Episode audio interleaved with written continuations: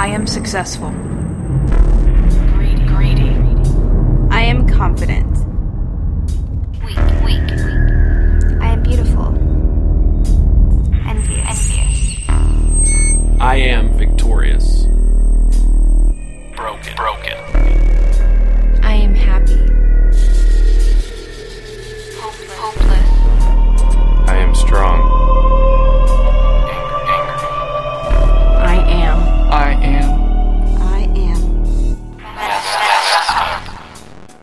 We can hide behind almost anything and pretend to be fine, But no matter who we are, no matter where we're at. When the mask is torn off, We're all messed up. We're freaking messed up.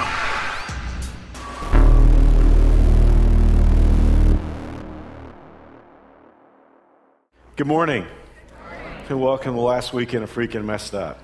And I hope that's a dual meaning, because if you're here and you're freaking messed up, I hope this is your last weekend of that. But uh, no, seriously, um, this has been a challenging series for me because I, it sounded so negative. I was really curious if it was the right, right tone, because I, I wondered how would you invite your friends to this series? And just say, hope you don't take any offense at this, but my pastor's doing a series called Freaking Messed Up. But it's, it's just been on my mind for a long time. I think I told you the story how that uh, young man was trying to explain his life to me. And there was just so many complicated missteps that he, he finally just gave up trying to explain to me and said, I'm just freaking messed up. And from that point on, that's become sort of an expression for me when I think about life being so complicated, people can't see the way, way out. And so we're doing this series. But, but today, I want to go to a place that I think is, is maybe the most challenging and maybe even most important of the series. Last weekend, we had, a, we had a wonderful thought that God loves people who are freaking messed up. And we talked about a woman who'd been married five times, sleeping with a man who wasn't her husband, and, and probably feeling that life had passed her by and that there was no hope, no chance for her. And Jesus came to her town, and the love that he had for her, the transformative power and love that he, he showered upon her, was just really an encouraging message for all of us because we realize that, that, that God does love people who are freaking messed up. But now we want to go to another place. You know, our series is called Freaking Messed Up with an Asterisk and Subject to Change. Because it's more than just saying, wow, the whole world's messed up. Let's just sit in a, you know, let's just sit in a circle and cry because things are the way they are. You know, God will accept you the way you are, but He will not leave you the way He found you. God wants to bring health and wholeness into your life. And, and I desire that. So today I want to take us to the Gospel of Luke, chapter 15, and these verses will be up on the screen. There's also Bibles probably in a lot of places out there in, chairs in front of you if you want to look alongside of me. But in Luke chapter 15, there's an interesting exchange between Jesus and his critics.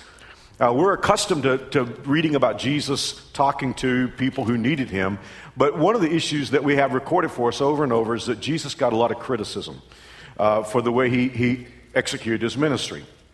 And it's really foolish for him to get that criticism because he wasn't just an ordinary person. He was God come into our world. He was God in flesh. And, uh, you know, to credit for human beings to criticize God is ridiculous. But, but Jesus got constant criticism. And interestingly, he didn't get criticism from the people who were freaking messed up, or at least the people that everybody thought were. Um, he got criticism from the religious people. He got criticism from the, the scholars, the, the religious scholars of his day. And so when you open Luke chapter 15, we're not going to read this, but you can read it when you go home if you want to. If you're just scrolling through the chapter, you can look at it while I'm talking briefly. But in the early part of this chapter, Jesus got severe criticism from the religious crowd, and guess why he got the criticism? He was criticized because the people who were freaking messed up were making a beeline to listen to Jesus. These are people who were messed up and they knew they were messed up. You know, one of the things that's been kind of interesting to me about this series, I was kind of nervous about would its negative tone be something that would push people away? And yet the irony is, this is probably going to be the highest attended series that we've ever had at New Spring. And I think the reason for that is, is all of us know that we have areas of dysfunction, and there's something, when the moment that we're willing to admit that, there's something that's almost magnetic that draws us to Jesus. And that's what happened in Jesus' time. These are people, they knew they were messed up. They didn't need anybody to tell them this. I mean, some of these people had gotten messed up in areas of sex, others had gotten messed up in areas of the people they ran with and the substances that they imbibed. These are people that had just gotten really messed up, and Jesus was teaching, and they were drawn to his message because it was clear and it was life giving. He gave them hope. But here come the religious crowd, and they come to Jesus and they say, You can't be doing anything good because look at the people who are coming to listen to your message. And instantly, Jesus told them three stories. And he told them three stories, and they're three of my favorites, but they're stories of dysfunction. They're stories that begin with brokenness and they end with health. The first story is uh, the story of the lost sheep. Jesus tells about a shepherd who had 100 sheep. One sheep strayed away, and the shepherd, at risk of life and limb, went out to find the one lost sheep. And then he told about a woman who had 10 coins. And these weren't just like 10 coins, Th- these 10 coins were her dowry. And things were so bad back then, ladies, that a man could divorce his wife if she lost a part of her dowry. And this woman lost one of her coins and couldn't find it. And Jesus said she swept the house and turned over everything until she found that last coin. And she was so excited when she found it, she invited all her friends to celebrate because she'd found her lost coin. And then, in an attempt to tell how God feels about people who are messed up, Jesus told what even literature scholars have said is the greatest short story of all time. He told a story about a man who had two sons, and one of the sons behaved really badly. It, when I think of freaking messed up in the Bible, I think of this kid. Now, I want to tell a story today, and then in a few moments, I want to read some things that Jesus had to say in the breadth of his story. But today, I want to tell the story of this young man because he tells us two very important things. He tells us how you get freaking messed up, and he tells us how you get right. He tells us how he got to, to the bottom and how he came to a place of transformation. That's very important to me because here, I have areas of dysfunction in my life, just like you do. I need to know how I got there. It's not enough to know that I'm freaking messed up. I want to know how I got there because if I don't know how I got there, I'm doomed to stay there. So, in the story of the prodigal son, we see how he got there. Now, I want to, before, I'm going to read the whole, I'm going to read part of the story to you in a moment, but I'd like to just pull verse 17 up if I could. It says, when he finally came to his senses.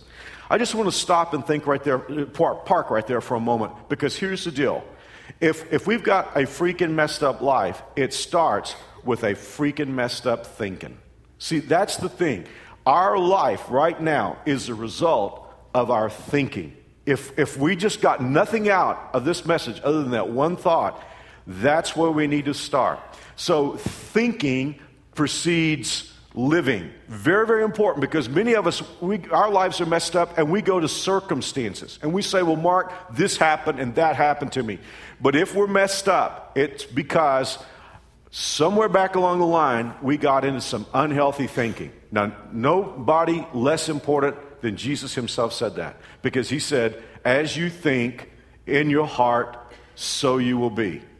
So, in other words, the life that you're living right now, according to Jesus, is directly relational to your thinking. My life goes right back to my thinking. Thinking precedes living. With that important thought in mind, there are four stages that we're going to see in the prodigal that I'm guessing most of us can see in ourselves. Here is the first stage wrong thinking, but life not messed up yet. Wrong thinking, but life not messed up yet. If you go back to the beginning of the story, this kid has a really bad attitude. And there are two things that are really messing him up. The one thing is, he thinks the world revolves around him. He is convinced that the world is all about him. Because he goes to his father and he says, Dad, I don't want to wait till you die. I want you to give me my inheritance now. I'm not enjoying life. The life, in, in, in effect, what he was saying was, I don't want to live. And remember, time out for a moment. The boy represents us, and the father represents God. This is Jesus' story about why God receives people who are freaking messed up. He's telling the story. The, the, the dad here is God. The runaway is those of us who are rebellious.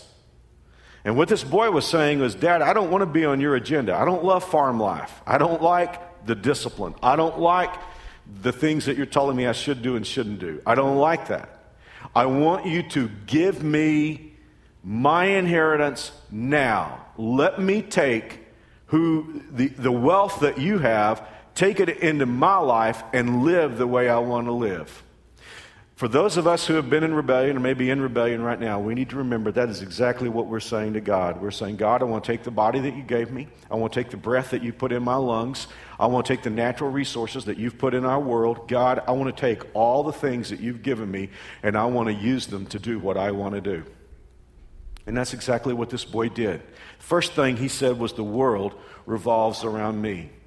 And then the second thing that he did that you see in his, the second part of his thinking that was wrong was he found somebody to blame for all the problems in his life. And that was his dad. He was saying, My dad is my problem. If I can get my dad out of my life, I can live the way I want to live, and the world can revolve around me with no issues. Now, ladies and gentlemen, I want to go to a little bit of a controversial place. I'm going to be really, really careful how I set this off because I honestly, I'm so grateful for, for mental health professionals. I'm so grateful for the, you know, the benefit of antidepressants. And, and, and I, I stand first in line to, to be grateful for all that help. But I honestly believe that part of the issue in our culture today is wrong thinking in these two areas. The world revolves around me, and I have found somebody to blame for all of my problems. Both those things will make you certifiably crazy if you keep going down those roads. And, and you know, I listen, please don't get me wrong. I, I, I, I take every diagnosis seriously from a mental health you know, professional, and I'm grateful, as I say, for medications. But sometimes I just wonder, this is just me wondering, I don't know. I, I just wonder, because I'm not a pro, but I wonder, aren't we maybe a little overdiagnosed and a little over-medicated as a culture when some of the issues are we've got a whole generation of people who have bought into the idea that the world revolves around me and somebody's at fault for every one of my problems. Both those things will make you nuttier than a fruitcake if you if you if you buy into them. And and, and i really do think i honestly believe if you, if you honestly because i meet people and and you know they're telling me well mark i've been diagnosed with this and i've been di- diagnosed with that. And i'm thinking well part of your issue is your whole life is a drama and you're the star. You got this drama going on in your head and the whole world is revolving around you. That's part of why you're crazy and you got somebody to blame for everything that's going wrong in your life. But here's the issue with this prodigal son because there was a point in his life where that was what he was. The world revolves around me. My dad is at fault. But here's the deal he's still living at home. The dysfunction in his life is not there, yet, not there yet. He's got dysfunction in his thinking. And I'm sure he's talking to people and he's saying, My dad is just ruining my life. He's just spoiling my fun. I don't like his rules. I don't like his discipline. He just wants me to, he just wants me to do this so he can get stuff out of me. And, and I just think the best thing could happen is if I had plenty of money and I could go and I could live the way I want to live. And somebody might tell him, you know, smart person, wise person will say, well, now, now you don't want to do that. You don't want to do that. If you do that, you're going to mess your life up. Well, I don't think I, that's just that's just your opinion. Well, it was easy to say because he hadn't gotten messed up yet. See, here's the deal. He's still living at home. He's still eating meals at his father's table. He's still wearing clothes that his dad's bought. You know, he's still living life in a disciplined environment. His thinking hasn't affected his lifestyle yet. And he's thinking, you know, I'm right. Everybody else is wrong, but I'm right. And if I can just get to a place where I can live life on my terms, I will be happy. I just described a whole lot of Americans right there. If I can just live life on my terms, I'll be happy. Guys, ladies, when you and I get to the place where we're saying that, we're about to be really freaking messed up. Well, God is so gracious, and you see it in the story. I mean, you know, if I had, and I don't have any inheritance to give my sons much anyway, but if one of my sons came to me and said, Dad, I don't want to wait till you die, you know, I want my money now, I'd say, I don't think so. but the father said, okay. By the rights of primogeniture of the culture of those days, one third of the father's inheritance would have gone to this younger son. The older son would have got two thirds, this kid would have got one third. That's a lot of money.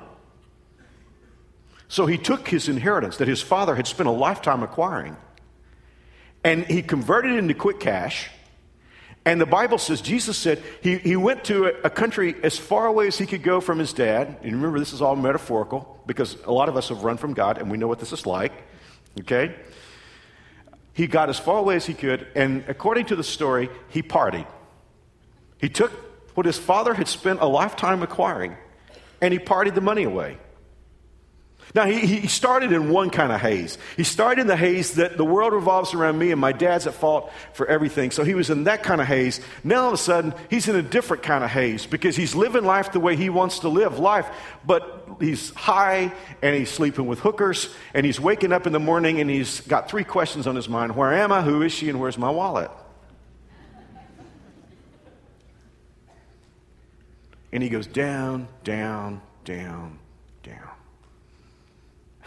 There's a blues song that I like, and that's I'm going down, down, down, down, down. That's where the prodigal son was. He, he down. See, here's the thing. He, he thought to himself, if I can have life on my terms, I'm going to be happy. Nothing will make you more miserable than not having any discipline in your life and just doing whatever feel, feels right in the moment. I, I just despise that expression, in the moment. I'm in the moment. Well, you better be looking ahead.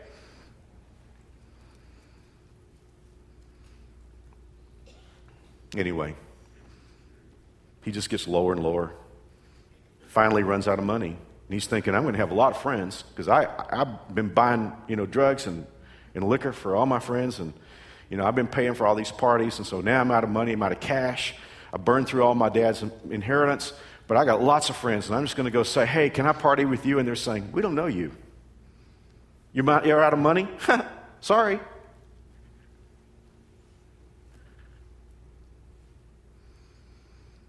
So he started looking for a job. And the only job he could find, I don't know what you guys say in Kansas and Texas, we used to call it slopping hogs. Is that what you call it here? Slopping hogs. Now, you got to remember, Jesus is telling this story to a good Jewish audience, a rather prim Jewish audience. These are, these are, these are the highfalutin people that have come to criticize him. And Jesus is talking about this kid. And I think when, you know, he talks about this kid feeding hogs, oh, Can't imagine a good Jewish boy getting there. And Jesus said, You ain't seen nothing. No, he didn't. He wouldn't talk like that. Um, Jesus said, let, let me tell you what else happened. He got so hungry, and nobody would feed him, nobody would do anything good for him. He got so hungry that he, he looked down and he almost reached down and got a handful of the slop to eat. Now, I'm sure ladies fainted in the crowd when Jesus said that.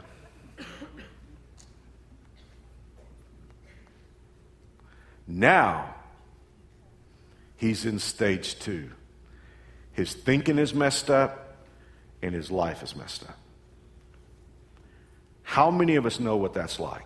To go from stage one to where my thinking's messed up, but my life isn't messed up yet. People try to tell me, don't date him, don't date her. You know, people try to tell you, you know, you don't, you don't want to hang with that group of people. You don't want to spend your money on that. You don't want to drop out of college. And, you know, parents telling you, and friends telling you, and spouses telling you, and maybe even kids telling you, you don't want to do that, but you're saying, no, I don't, I don't, see, I don't see any problems. Nothing really wrong in my life. Everything's fine. My thinking is right. Thinking right, or thinking wrong, but life still okay. And then you get to that place where you get your life lined up with your thinking, and it's not pretty.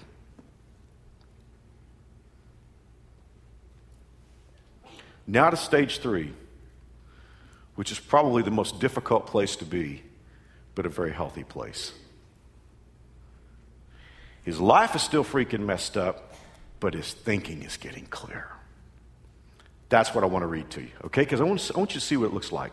I want to take you to Luke 15. Verse 17. When he finally came to his senses, he said to himself. So now we're going to hear some clear thinking. We have heard him in some bad thinking, because when he was bad thinking, he said, Dad, I don't want to wait till you die. Give me the money now. That's bad thinking. When he said, I want life on my own terms, that's bad thinking. We know what that sounds like, but now his thinking is clear. Listen to what it, what, what it sounds like.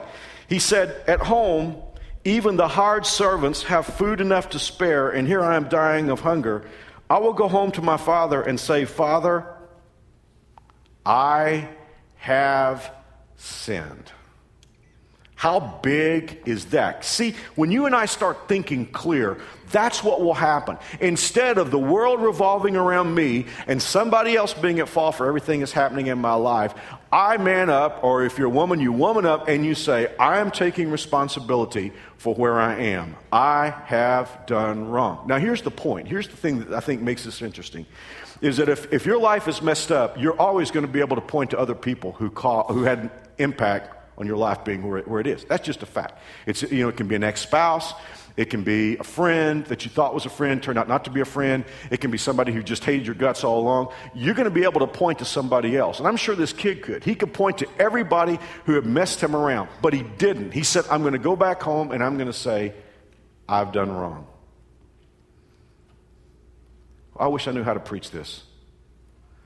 But if you and I will get to the place where we can say, it's true, other people have hurt me, but I'm going to take responsibility for what I've done wrong, our thinking will start clarifying.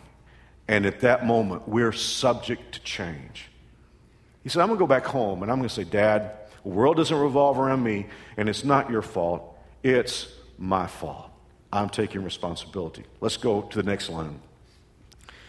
I will go home to my father and say, Father, I've sinned against both heaven and you, and I'm no longer worthy of being called your son. Please take me on as a hired servant.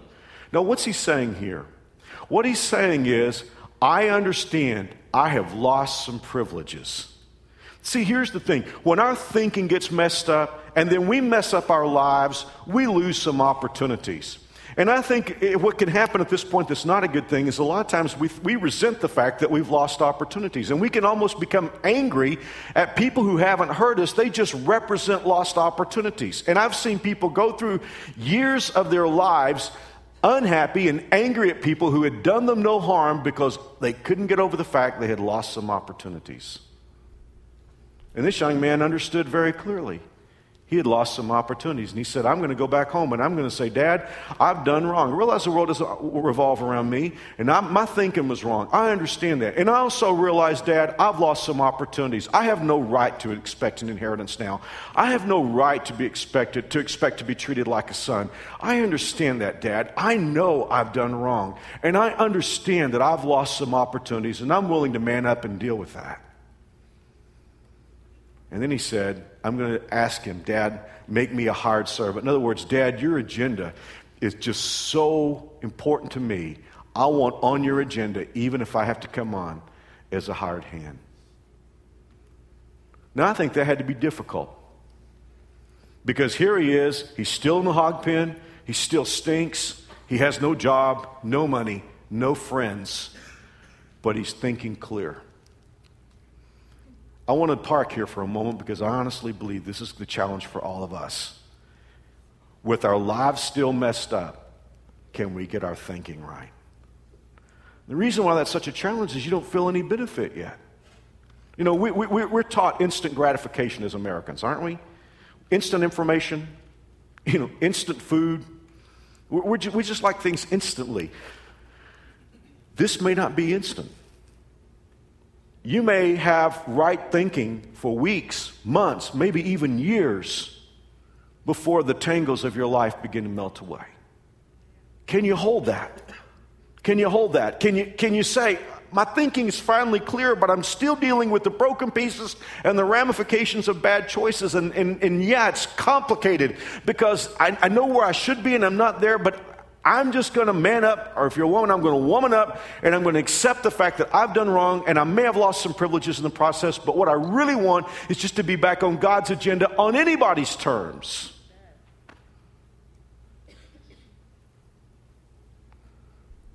Stage one, wrong thinking, life not messed up. Stage two, wrong thinking, life messed up. Stage three, life messed up, thinking clear. Stage four thinking right, life healthy. This kid gets out of the pig pen, filthy. He's rehearsing his speech. I know you guys have heard me say this, but I just see it in my mind. I just hope God keeps all this stuff on videotape or DVD or whatever, video file.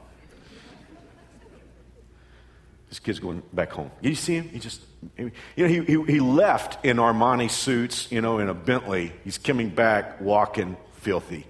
And he's saying this speech over and over himself Dad, I've sinned against heaven, against you. I'm, I'm, not worthy. I've lost opportunities. I realize that. Would you please make me a, a servant? I, I, I, uh, one more time. Dad, I've sinned against heaven. And he's just going over the speech in his mind. Who's the dad? The dad represents God. Your Bible and my Bible says the dad saw him coming a long way off. Now, what that means is the dad was looking for him. Some of you, you've been away from God and you're saying, How will God receive me? God is watching for you. And the Bible says that when the boy was coming, see, here's the deal. He, he, the dad, dad would not go to the hog pen, just like God will not. If, if, you, if you decide to run away from him, he will let you, he will let you run. And he may not soften the blow. But when your heart turns toward God and your thinking clears up, God will come running to meet you. And so, you know, there's the dad coming running to meet the son, and the boy is starting, he's, he's trying to get his speech out. Probably gets all jumbled up. I'm dad, I, have sinned against, and, and the dad is just putting his arms around him, and he's saying, hey, go get the best robe and put it on my son, and put the family crest, the ring on his finger, and go get that stalled calf that we've been fattening up for the barbecue. And we're going to throw a party. In fact, the last line of the text that I have here says, So the party began. He was amazed. The boy, see, here's the deal. When his thinking got clear. He was amazed at the health that the Father brought into his life. And I'm convinced that that's the case for you and me. When we get to the place where we say, hey, I'm owning up, it's my fault, my life, my thinking, I, I was wrong. I'm taking responsibility. I'm not blaming other people. I'm saying it's my fault, and I'm ready to come back to God and say, God, just let me experience life on your terms, whatever those terms are. That's when you begin to experience grace like you've never experienced it before.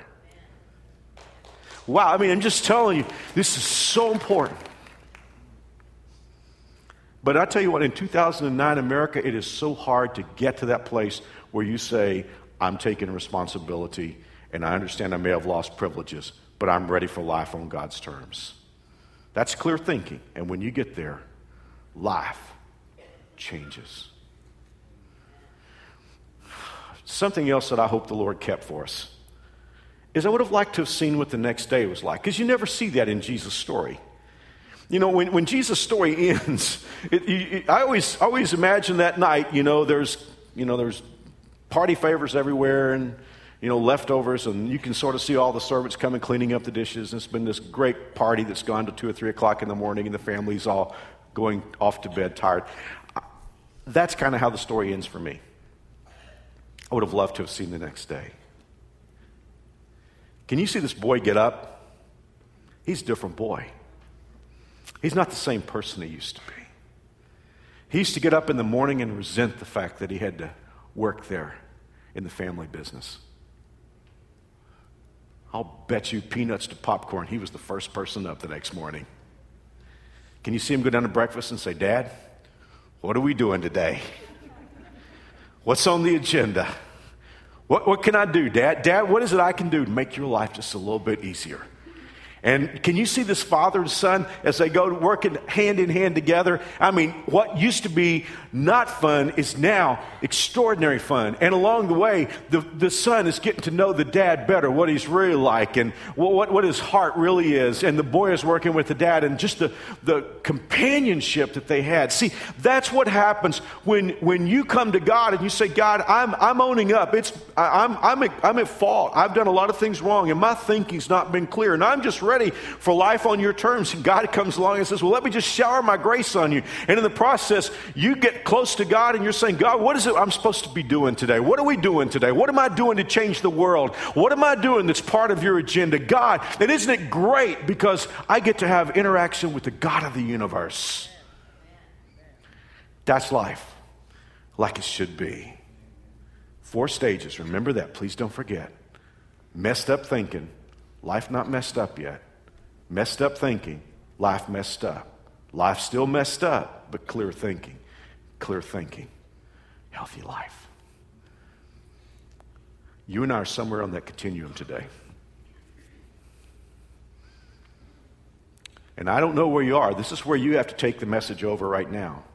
I've delivered it, it's in your hands. Because it could be you're at stage four and you're saying, I love it, Mark. You're exactly right. Man, I get up every morning and say, Good morning, Holy Spirit. Let's, what are we doing today? What's, what's, our, what's our agenda this morning? We'll just rock on. Don't get off the path.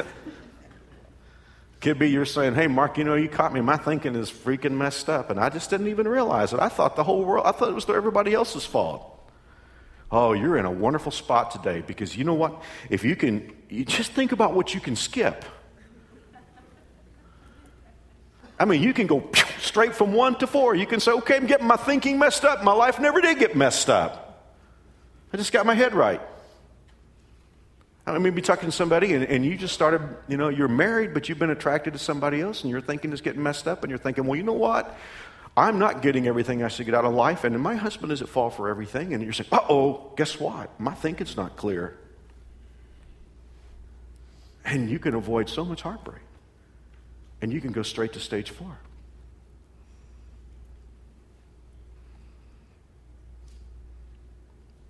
Take this leverage it.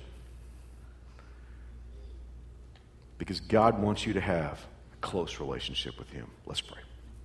Father, thank you for what we've seen today. And I pray that you would just help us to draw closer to you, not just to you as our God, but to you as our Lord, our the setter of our agendas, Lord. We want to think like you think. You're, this is an upside down world, and your word tells us that we don't naturally think the way you think. Teach us to think the way you think. And Father, if there's anybody here today that has just given up hope, oh Lord, would you just please assure them by your Holy Spirit that you're the God of second, third, fourth, fifth. You're the God of multiple chances. So, Lord, please let no one give up. Let no one despair today. In Jesus' name. Let's pray one more time. Every weekend here at New Spring, I want to give you an opportunity. If you've never invited Jesus into your life, I want to give you the opportunity to ask him in. The Bible says that God loves you so much that Jesus came into our world to pay for your sin. That is his purpose for coming. He came on a rescue mission. And the Bible, the way the Bible tells it, is that Jesus' death on the cross for us paid the price of our sins. And then when he walked out of his grave three days later, he proved, he, he put the exclamation point on God's plan, proving that he is God forever. And he's alive and he's in heaven and he's listening for you. And if you would like to invite him into your life, he will come. You don't have to join a church. You don't have to do good works or give money or anything like that. And in fact, none of those things will, will work. The only way to have Jesus in your life is to receive him as a 100% gift. And so today, if you've never really invited him into your life, I want to pray a prayer, and these you can pray it with me. These aren't magic words, but they're words that just ask for God's gift of eternal life. And if you're willing to pray from your heart, God will listen. Romans 10, verse 13 says this. It's just a short verse, but listen. It says, Whoever calls on the name of the Lord will be saved. There was a thief, remember, who was dying next to Jesus? And he just said, Lord, remember me when you come in your kingdom. Just that little simple statement. And Jesus said, Today you'll be with me in paradise. That's what Jesus said to a murdering thief who turned and received him. You know what? If he would say that to a murderer, he would say that to you and me. Would you pray with me? Dear Jesus, I know I'm a sinner, but I believe you love me and you died in my place. Would you forgive me and make me God's child? In Jesus' name. I know that happened lightning quick, but I have a gift for you. This is just to help you understand what it means to know Christ what, and the decision you just made. A little vinyl packet, got some DVDs and cool stuff to help you get closer to Christ. And, and so if you just prayed, this is a gift. It will cost you nothing. When you came in this morning, you got a worship folder, or it's actually just pretty much a worship card. Part of it's detachable. You can look down there and see there's some places where you can feel. Actually, there's a little picture of this on there. And if you'll just put your name and address on there, you can just check the boxes. I pray to receive Christ. You can drop it in the offering bag in a moment, and I'll mail it to you. If you got an address on there, I'll mail this to you this week. If you want it today, you don't have to wait. You can. I'm going to point right behind the cameras there, uh, out in the lobby. There are two straight out in the middle. There are two uh, areas called guest services and New Spring Store. Either one, you can just take the card out there and say, "I pray with Mark." They won't bother you, hassle you. Just give them the card. They'll give you this, and take it home with you today. I'm going to ask our ushers to come forward. Could I just say to New Springers, next week we have a very special service. It is a Thanksgiving service. And, and every year at New Spring, we receive an offering, an additional offering for people who are having a tough time. And next week, uh, we used to do it around Christmas, but this, this year, I think Thanksgiving should be a real good time for us to thank God for His goodness in our lives and to think about people who are having a really hard time. So, all new springers next week, we're going to have a special Thanksgiving service. And I'm going to ask you would you bring an offering in addition to your regular offering for people who are having a tough time? And I'll, I'll talk to you next week about, about that. I'm so glad you guys are here today. Thank you for being part of Freaking Messed Up. I know it was an unusual series, but I believe God did some extraordinary things. May God bless. Have a wonderful week.